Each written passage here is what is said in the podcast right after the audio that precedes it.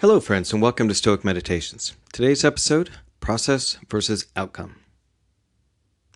Show me one person who cares how they act, someone for whom success is less important than the manner in which it is achieved.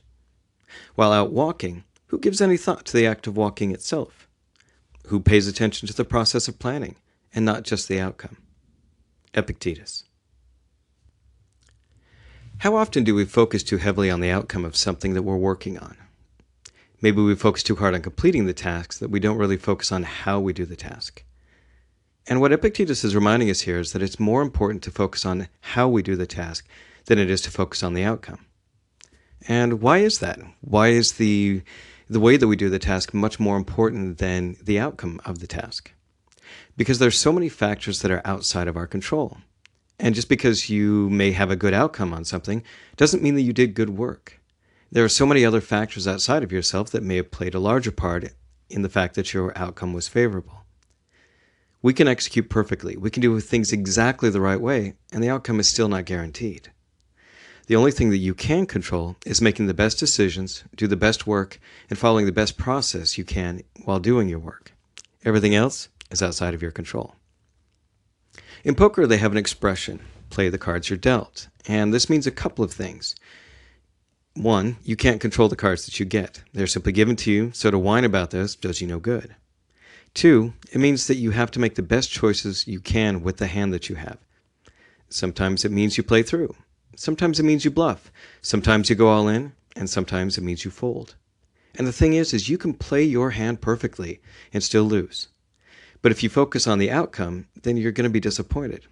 If you focus on how to play your hand and how to play it the best you can, then you've done everything within your power, and you just have to let it go at that point. And even though I'm not much into sports, there are plenty of great examples that are illustrative of this within sports.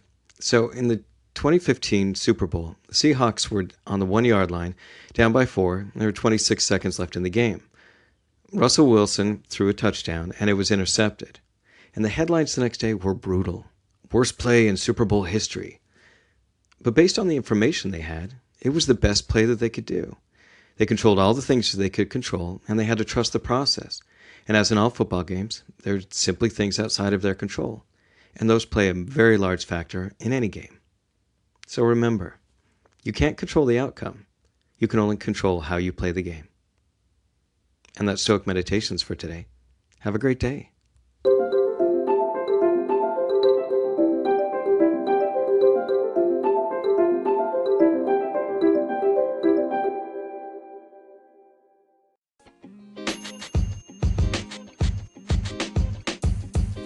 Podcast you just heard was recorded with Anchor. If you want to make your own, download the Android or iOS app completely free from anchor.fm slash podcast. That's anchor.fm slash podcast.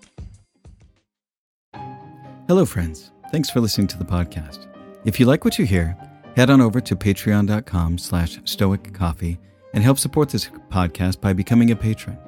Also, swing by our website at www.stoic.coffee where you can sign up for our newsletter and buy some great looking shirts and hoodies at the new Stoic coffee shop.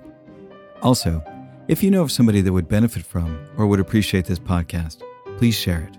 Word of mouth is always the best way to help this podcast grow. Thanks again for listening, and we'll talk to you next week.